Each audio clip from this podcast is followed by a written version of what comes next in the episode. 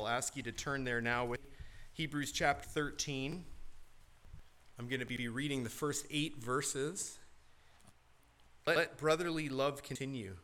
Do not neglect to show hospitality to strangers. Thereby some have entertained, entertained angels unawares. Remember, remember those who are in, as though in prison, prison with, with those who are mistreated, since you also are a body. Let marriage be held honor among all, and let the marriage be undefiled. For God will judge the sexually immoral and adulterous. Keep your life free from love of money and be content with what you have. For he has said, I will never leave you nor forsake you. So we can confidently, the Lord is my help, is my helper. I will fear. What can man do to, do to me? Remember your leaders, those who spoke spoke to you the God. Consider the, the outcome of their way of life and imitate their faith. Jesus Christ is the same yes, yes, yes, today and forever. Amen. Would you take your Bible, please, and turn again to the, the book of Hebrews, Hebrews chapter 13.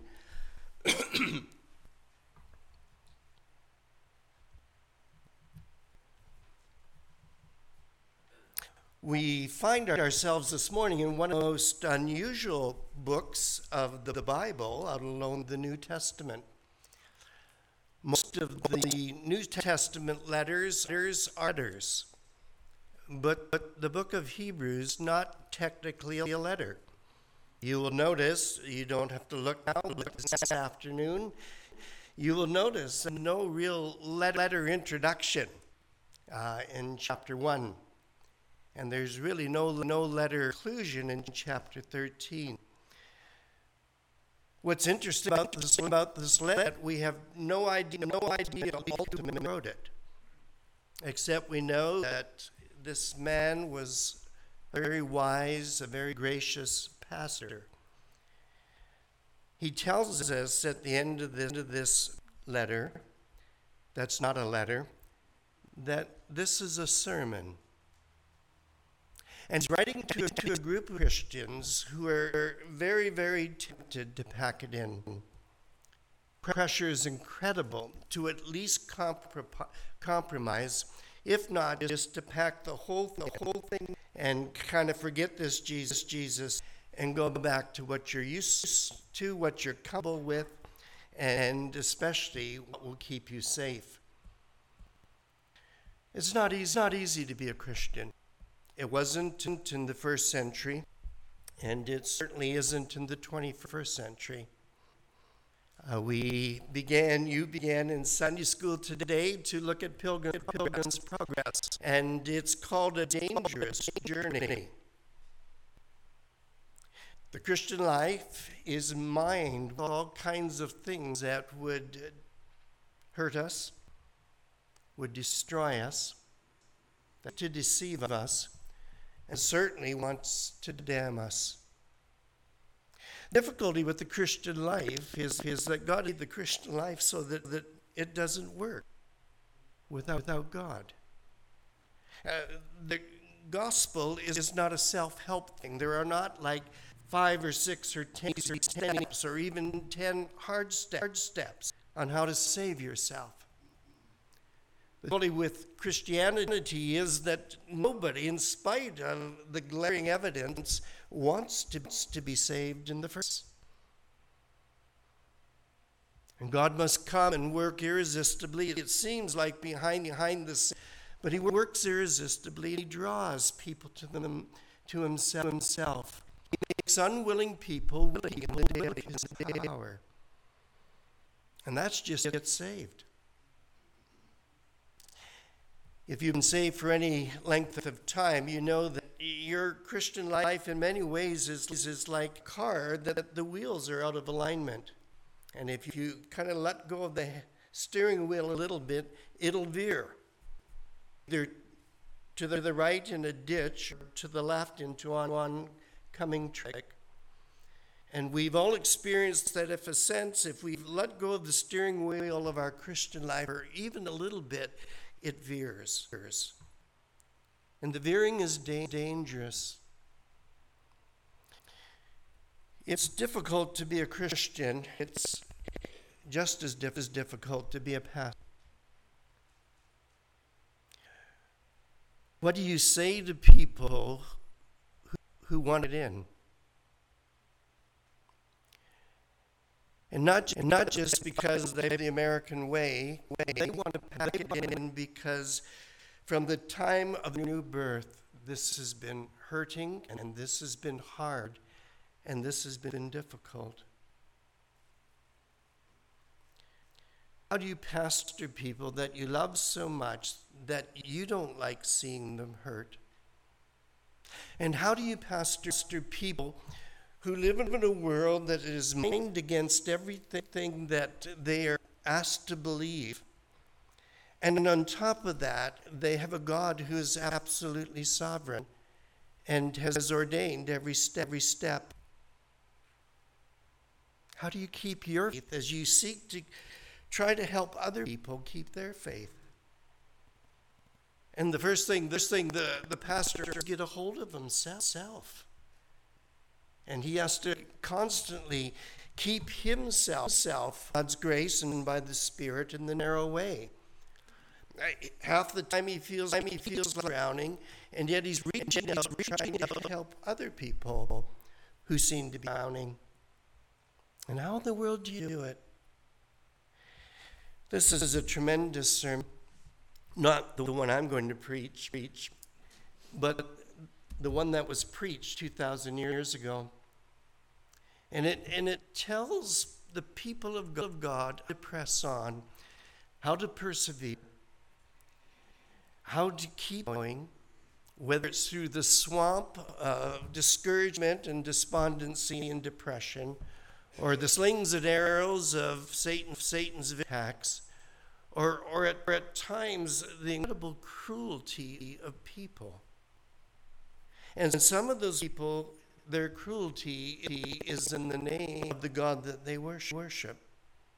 How do you keep going? You see, the Christian life is humanly impossible from start to finish and in between. The difficulty with us, especially when we live in this part of the world, is that we kind of think, well, okay, we need to get jump started. God's going to put the things on and zap us, but the tendency to think that once we get this and understand it, we can make it work. And God constantly comes and He says, Oh, I don't think so, so Don. I don't care, care if you've been a pastor for 40 years. That carries no weight with me. That guarantees nothing. I've made your life, adult life, so that, that you will see you've got nothing going for you from beginning to end except Jesus Christ. And God not only makes my life difficult to, to see that I've got going for me, but Jesus Christ and the gospel. But He makes it difficult so that I will want nothing else to be going for me except Jesus Christ and the gospel. You see, God has to wean from me. God has to wean me from all those things that give me a sense of, I think I can pull this off. 73. I've been a Christian almost 56 years. I think I'm in the home stretch. And God's, oh, you're not coasting down. Uh, every step of, step of the way must be an utter, complete, and sweet dependence on God. Well, the sermon is nearing its end, not my sermon, but uh, uh, the sermon. You might be here, be here till two or three. And what's the preacher going to say to these people? He, he, he gives, them, gives them five amazing warning, warnings in this book. But, but you just can't always be warning people. There needs to be encouragement. And one of the things you see as you go through the book of Hebrews, and I trust as we see this morning, the only thing that will sustain you in your Christian walk in your Christian journey is theology. This morning, I'm going to use the outline, um, either to take notes or make a paper airplane or whatever. But there is an outline there. there. And what we're going to do, do this morning is look at these eight, eight verses in the light of things. First of all, theology proper. Secondly, the theological problem. Thirdly, the theological proofs. When my secretary sent the outline to your pastor, your pastor phoned me and he, and he thought maybe I'm going to lose it. And he didn't quite that the outline fits the text. Well, I'm not standing at the door after, but you can talk to Dave if it does. First of all, then, theology proper. Now, you might wonder what in the world is theology proper? Is that the opposite of improper? Like there's bad theology and there's good theology? No. The Bible is a theological book. Everything that I really need to know about this life, in this life, has been divinely revealed to me. I, I haven't figured it I haven't gone, gone to a Harvard think. I haven't put, put my head together with grandson to see with what we come up with. This has all been revealed. And the astounding thing is that we could get the greatest minds that have ever lived and come together, bring in Casey, and they'd never come up with this stuff. It is actually revealed. And the Bible tells us all kinds of theology. For example, the theology of uh, the Bible itself, divine inspiration and infallibility. The theology, I don't know if we can say the doctrine of man anymore, more, but the doctrine of people or something. But you know what I'm talking about. Uh, what is true about us as human beings in terms of our original creation? Our, what is our nature? How does a person like me get remade and restored and built so, so that I can, I can come into the presence of a truly holy God? There's the doctrine, theology of salvation. There's the doctrine or theology of the church. There's the doctrine of, es- of eschatology, that is study of the last things. But what we want to zero in on, on this morning is the theology proper. And what that means is, is you're in all these theology areas of salvation, sin, so on, and you're zeroing in on God Himself. What is God like? Because you see, the word theology is just kind of two Greek words uh, crazy glued together to make one New English word. Theos is God, and lage is word or study or think or thinking. And, and what the Bible does is it comes to a guy like me who's all he's interested in is the sports, sports scores and the bank bank account and I'm going to marry and, and that kind of stuff. And he comes, the Bible comes to me and says, I want you to have great think, thoughts about God. I want to stretch your mind so that you are thinking things that you never imagined you would ever thought. Because if you're saved, you're going to spend all eternity with theology, theology proper. Theology prop, proper deals with nature the essence, the being, the attributes, the character of God Himself. What is God like? And there is no other God like Him, no other being like Him. There are not a bunch, bunch of gods, all food and all this stuff. No, no. There is only one God. I like sports, and uh, my hero, we've never met. He, he hasn't had the, the pleasure. But uh, my hero was Bobby Orr. And every time an upstart defenseman comes along, like that guy in Colorado, they want to compare him to Bobby Orr. But there's nothing you can compare God to. Absolutely nothing. There never will be. There never has been. There's no other being in existence. He's not an angel. He's not a human, great human. There is only one person or being in the category of God. and that is God the Father, Son, and Holy Spirit. Now, in this theology proper, of course, we could, and theologians have written big books like, like that on the attributes of God. We just want, want to highlight two things because remember, this sermon, the sermon of Hebrews, is written to encourage people of God to not pack it in, to, to not quit, to not throw up their hands and say, you know it. Marriages, the, the government situation is very discouraging, this, that, and the other thing. You got to press on and you got to persevere. Now, one of the key things about theology proper is that God is transcendent. We won't spend time on that because if you, actually look at the bulletin, you would see that's not the title. But, but we need to understand that God transcends, he goes outside of, he is greater than all that exists. If I was able, and I'm not, I'd ask Lee uh, Clark to come and help me do it, my son and others. others. But if I were to build a house for myself, that house would be bigger than me. It had to be. But not, but not God has created this magnificent universe, and yet the very heaven of heavens cannot not contain. He immense, He is vast, He is eternity and infinity and beyond. He is not confined by space or time.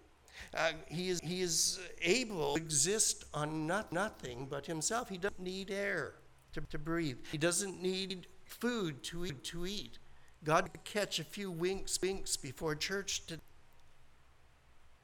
God doesn't need to rely or be dependent on anything for his existence. He is self existing.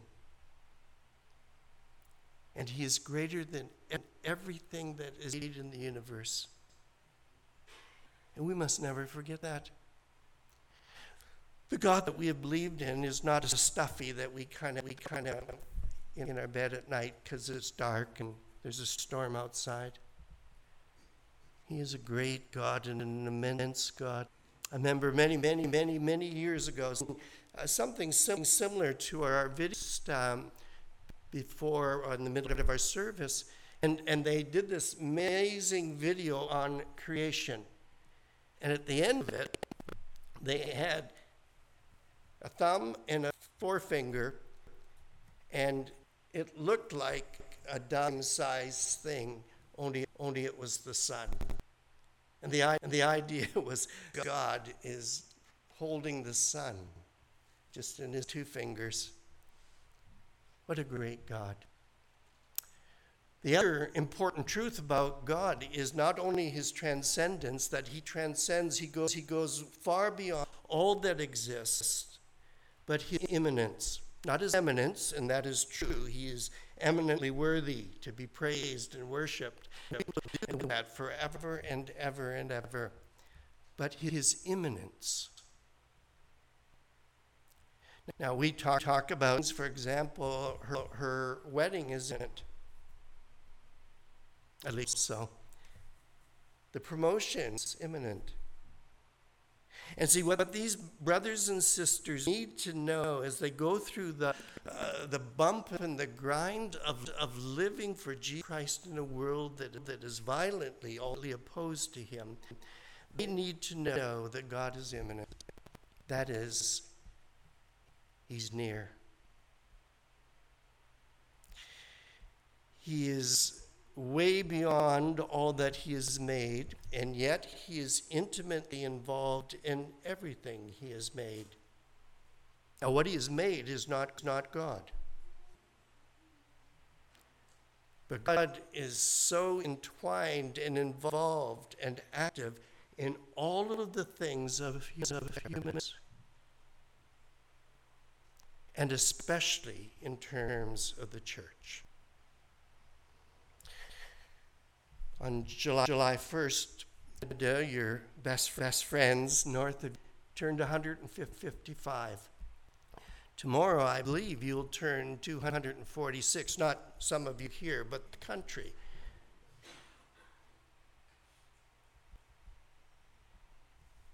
And, and both of our countries have claimed to, to some degree that God has been intimately involved in, in these nations.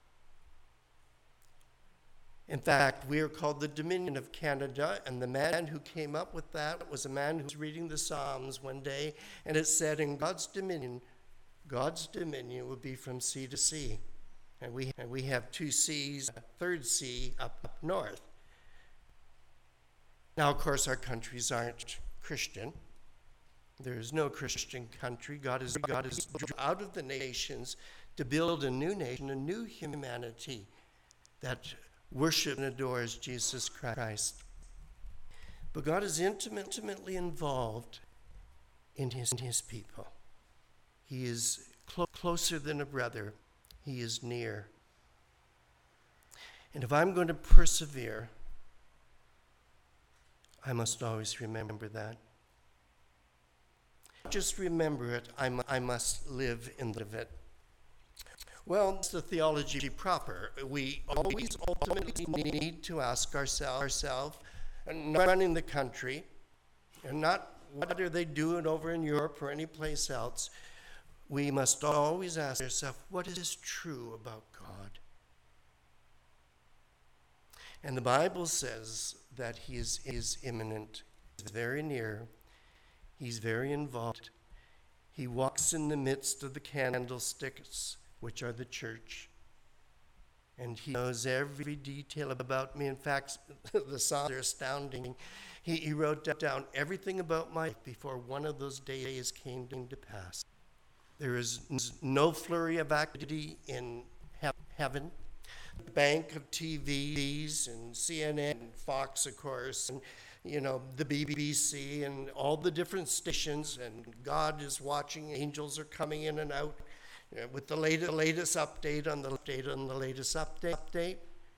Oh, everything is, is in absolute sovereign control because it's in His control, and and He is working every everywhere for the sake of His church. He is predestined that when He's through with you, if you are saved, you will be in character and conduct like Jesus Christ. Astounding. Well, that's the, the- theology proper. We have a theological problem, though. I, ho- I hope you ha- see the theological problem. It involves two aspects. The first problem is the very nature of God. If God, if God is here this morning, we'll see. You see, the essence is that he is spirit. That doesn't mean he's not true. He's just make believe, and I've got a really best friend, and I call him, you know. No. He is of pu- pure spirit essence. What is amazing about God is not only, not only is He there in the universe, but all of Him is everywhere in the universe.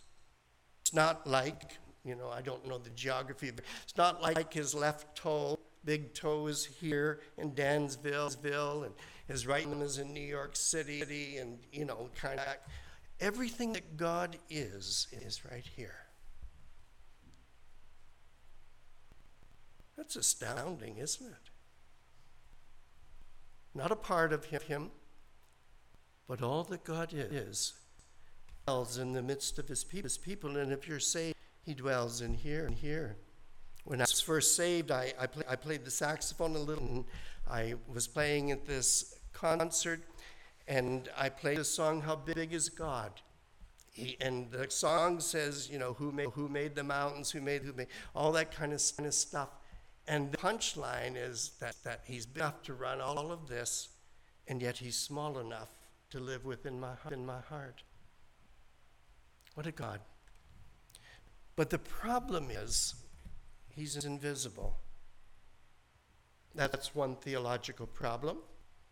And you can see if you're going through rough times and, and there's, a, there's a knock on the door, Ed shows up, or your best, best friend shows up. Whew. Their very presence helps, doesn't it? But God never quite knocks on the door and shows up.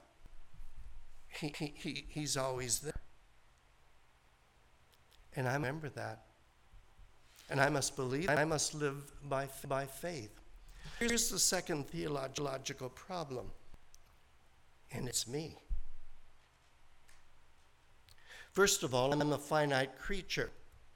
I know you think I'm quite a hunk, a hunk, but I have limitations. I'm so high, I'm so wide, wide, I'm well, you know what I mean. But not only, but not only take up space, space, but I'm finite even up here. I only know so much. Only God knows absolutely everything. He's, he's omniscient. I'm kind of.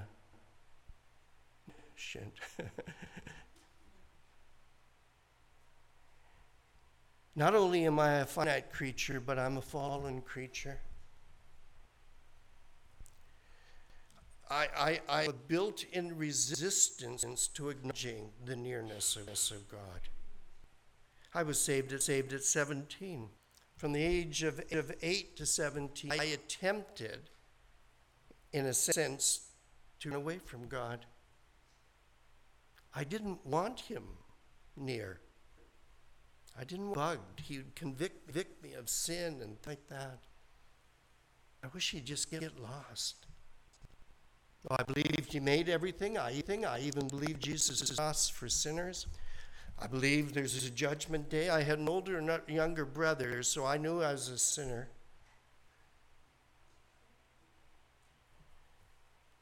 But after I got saved, the problem is that I'm, that I'm still fighting with resident terrorism within. And on top of that, I get data through five basic things. I touch things and taste things and smell things and hear things.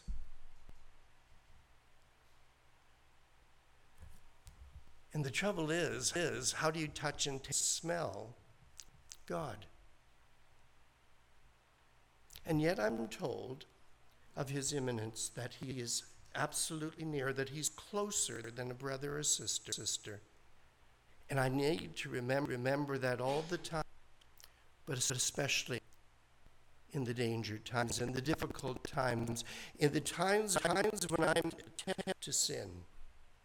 I sometimes have to deal with people who are struggling with pornography and things. And, and I say, you know, next time you click that thing on, just go, hey, Jesus, come here, look at this. and they look at me like I'm strange. And I say, Well, you think Jesus is in the other room or down in the basement, or maybe you're down in the basement and he's upstairs. You've got all wrong. He's right here. You see, even pornography is a way of worshiping that is desperately trying to get rid of, rid of God. But oh, if you're a believer, want to get rid of him.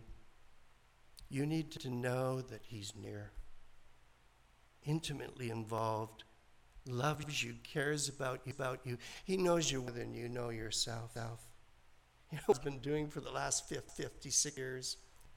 Not only telling me about Him, but telling me about me. me. When I got saved in the fall of 1966, I thought I was a pretty nice sinner. Oh, I swore once in a while. Didn't always obey my parents. But you know, by and large, okay. And then learning over the last 56 years, Don, what was your problem? Then Jesus didn't need to go to the cross.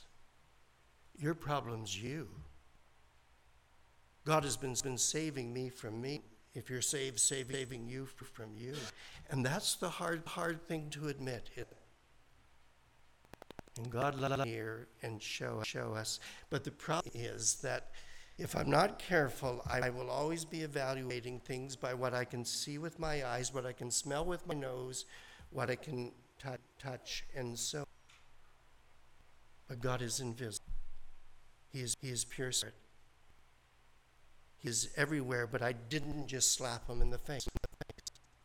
I didn't bump into him, from a body check, and he kind of moved over a little on the platform. Well, you see the problem, don't you? Am I supposed to believe in a fairy in a fairy tale?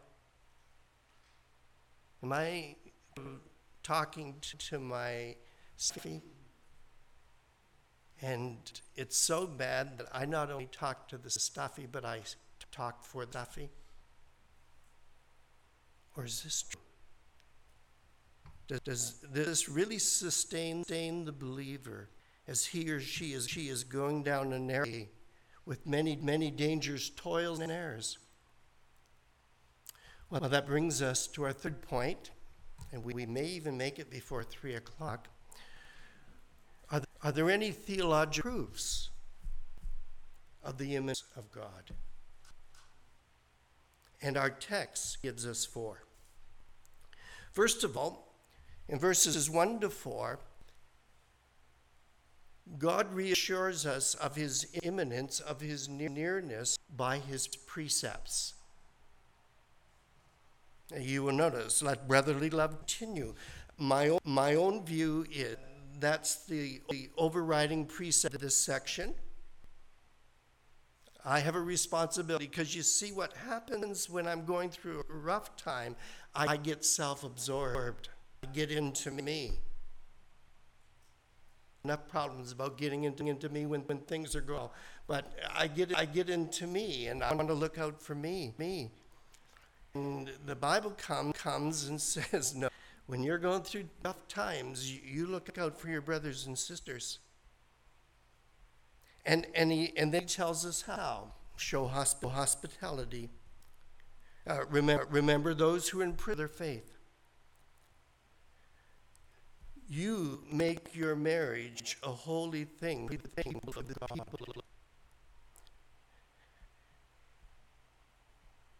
You keep your life free from the love of money if you love the people of God. Now, those are, pre- those are precepts, those commands, those, those are teachings, those instructions. And you know, know from the New Testament, especially many of the books, they have the first few chapters is good old theology. And then the application. Ephesians 2 and 3 tells us, us about the true redemption. And then it's therefore, because, because these things are better be true about, about you. A liar, you don't need to go for in depth counseling. You just stop lying and start telling the truth. Are you a kleptomaniac? You get a job, you start giving your money to money to people who really need it. And he's on through the, the book to tell us when the rubber meets the road, this is how I'm to live. The book of Romans, the first nine chapters on sin and depravity and the cross and sovereignty and all these things. And then chapter 12, therefore, I plead with you, based, based on the mercies of God, you make this, make this temple, your body, a place for God to dwell. And so on. And here we have in the book of Hebrews, the first 11 chapters are, are filled with theology. And then in chap- chapter 12 and 13, this is how it work, works. Now, now, you might say, well, what, what's that got to do with the nearness of God? It has everything to do with the nearness of God. My wife told me this story a number of years ago, and I'll share it with you. Marlene, when she was a little kid, little kid, I don't mean two, but when she was eight, nine, nine, ten, twelve, and so on, she would go outside and play with her friends, especially in the summer. And during the night, she would hear a parent say, Susie, time to come in now. Susie would laugh and go home. Bobby would say, Oh, the street lights came on, came on, I got to go home. And Eileen said that ultimately every kid she was playing with went home, and then she went home because there was no kids to play with. And you see where I was coming from, I, I, I genuinely, genuinely said, that must have been great. And she said, Oh no, oh, no. Said, you don't know how, how much I wish somebody would have said, Marlene, it's time to come in now. Now her parents loved, loved her. But you see, you see, to be given steps and commands are marks of the care and the love of people for you. I grew up in a non Christian home. But when I went out, they said, Don, you're to be home at 8. Don, you're to be home when the, when the lights come, the street lights. Don and I had to come home at the designated time. I don't know, know if you've noticed our world. It's camp lock, isn't it? Don't you wish they had had someone to tell them how to live? Someone who really, really cared? In fact, often the, often the people who are giving leadership in, in our nations are saying, ah, ah, go ahead, do whatever you do. We don't care when you come in. We don't care what you do. We don't care. But my God does. And one of the great, great proofs of the of God, the nearness of, of God, is that He gives to His people precepts, practical teaching. And as you work through the Bible, you see, man, He deals with everything, doesn't He? he, he I'm not a latchkey kid with God. He's, he's saying, Don, Smarten up. I love you. And when I do sin, sin, I don't get away with it. With it. God's so close that he's, he's bugging me. He's worse than a nagging mother. I was going to say a nagging wife, but she's here.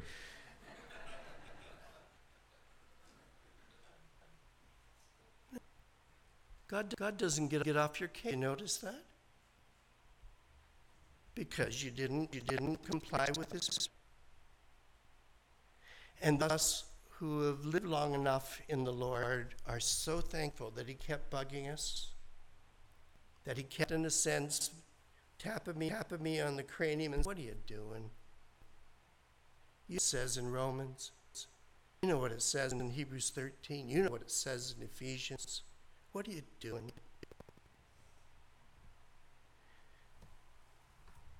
The precepts of God are irrefutable proof his immanence of his nearness. But there's something else in verse 5.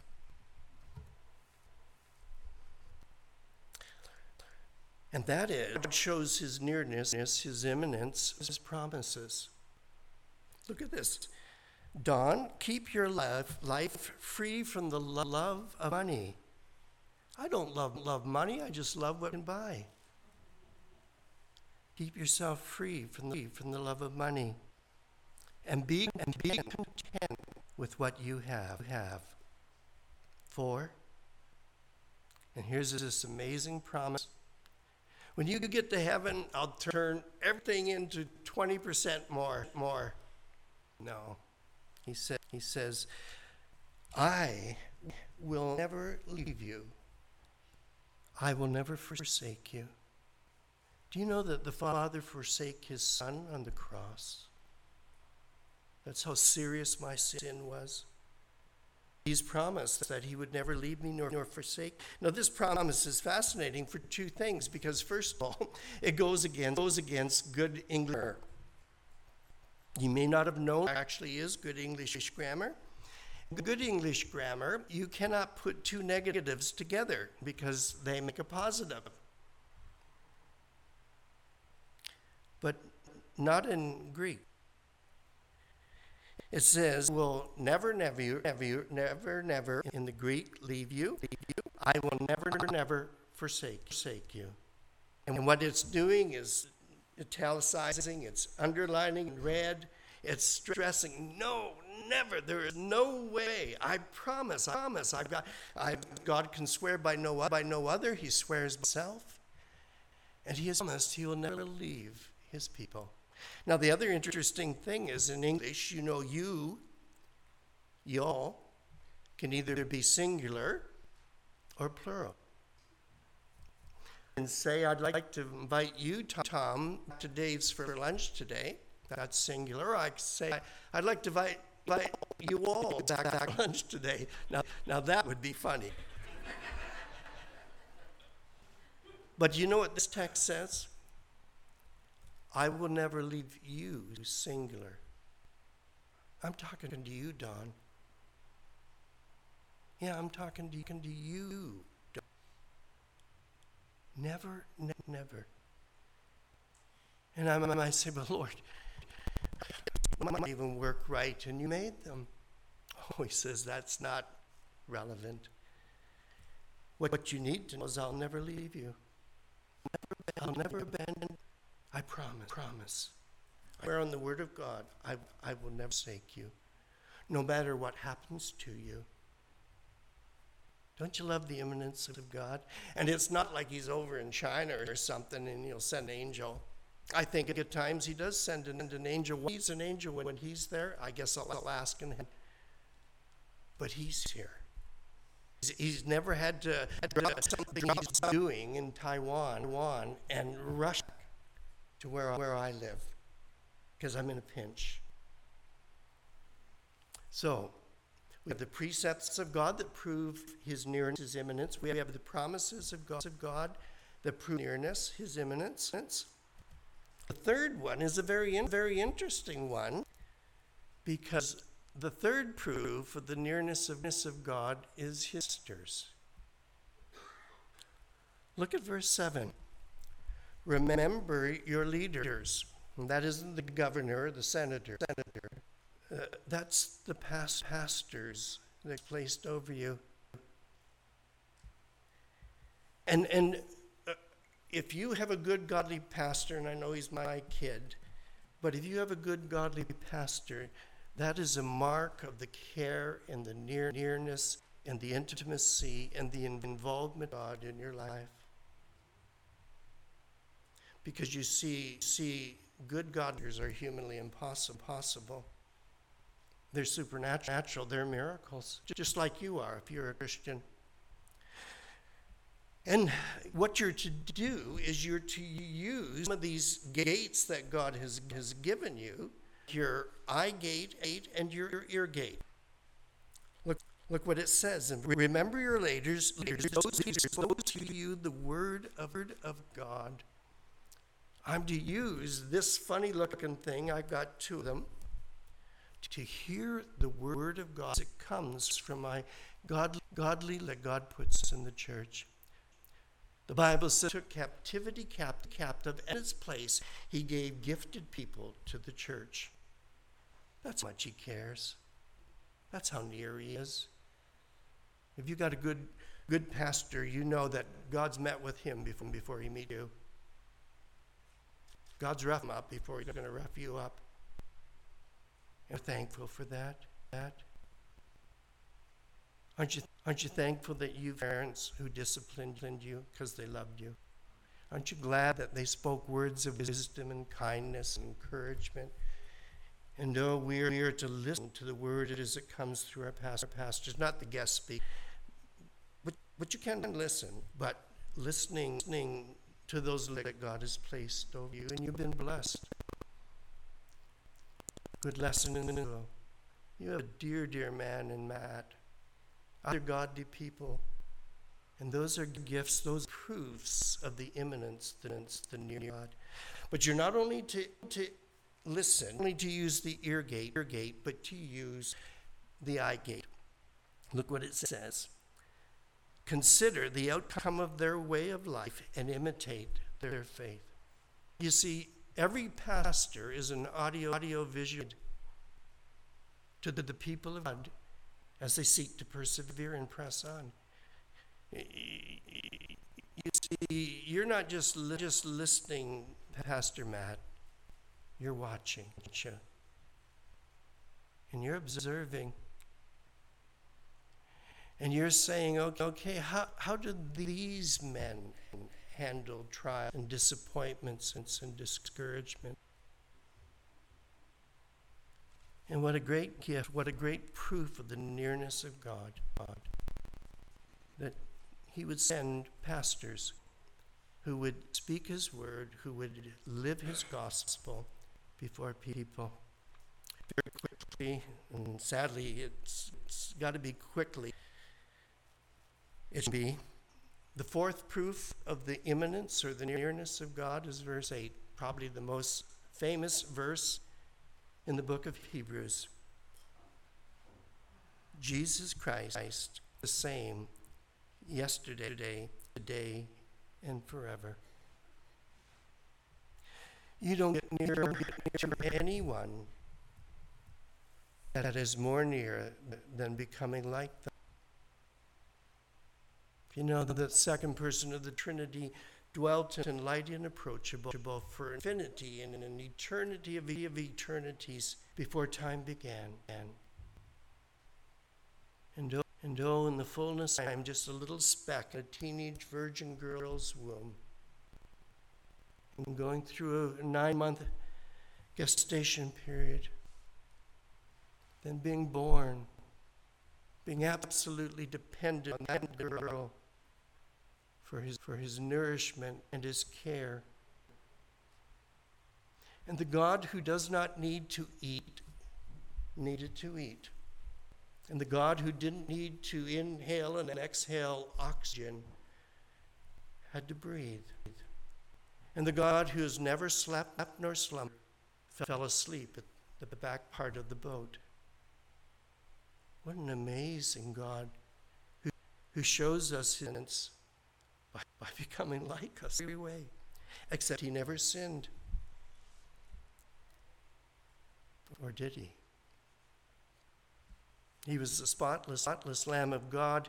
And on the terrible, terrible, terrible day, call it Good Friday because, because we're looking at perspective. But he came, became everything that Don, Don Theobald was, so that one day I could become everything that he is. I close with this illustration. I told you about my, par- my parents. They would say, be home at 8 o'clock, clock, be home when the lights come on, whatever it might be. Well, you know, sometimes Don actually lost track of time. But most of the time, Don knew, knew the time. And he just, just didn't. But you know what happened? I could almost count on it, count on it, that I would see coming down the street of the ballpark my mom or my dad. They came to get me. And could put get in quotes, but they came to get me. Isn't it full? That God came to us. He could have stayed in heaven, just gave us a bunch of a bunch of precepts, throw out a bunch of promises even send prophets and preachers and evangelists and apostles and everybody else. But, but he himself came to, came to get it. And he became like us in every, in every way. And after he rose from, rose from the dead, and was on earth for 40 days, and ascended to heaven, he didn't stop being like us. When you get to heaven, you will see a man in heaven. And his name's Jesus. Jesus for all eternity, he will be so near to me that he will be bone of my bone and flesh of my flesh. I will bear his, his likeness because he bear likeness. And there's a day coming, the moment I see him, I'll be like him. Oh, you've been very patient. I'm, sure your pastor gone longer than this, once or once or twice. You're not a Christian. There's nothing out there it's sound and wind and wind and fury. There's a Savior who entered into human history. He doesn't want you to perish, and you will. As you flee to Him and hide in Him and put your and put your faith and trust. Come out with your hand with your hands up, pat you down to see if you've got any hidden righteousness of your own that you're trusting in. And you just hold on to Him for dear life, and do you know what you'll find out? He's holding on to you for dear life. life.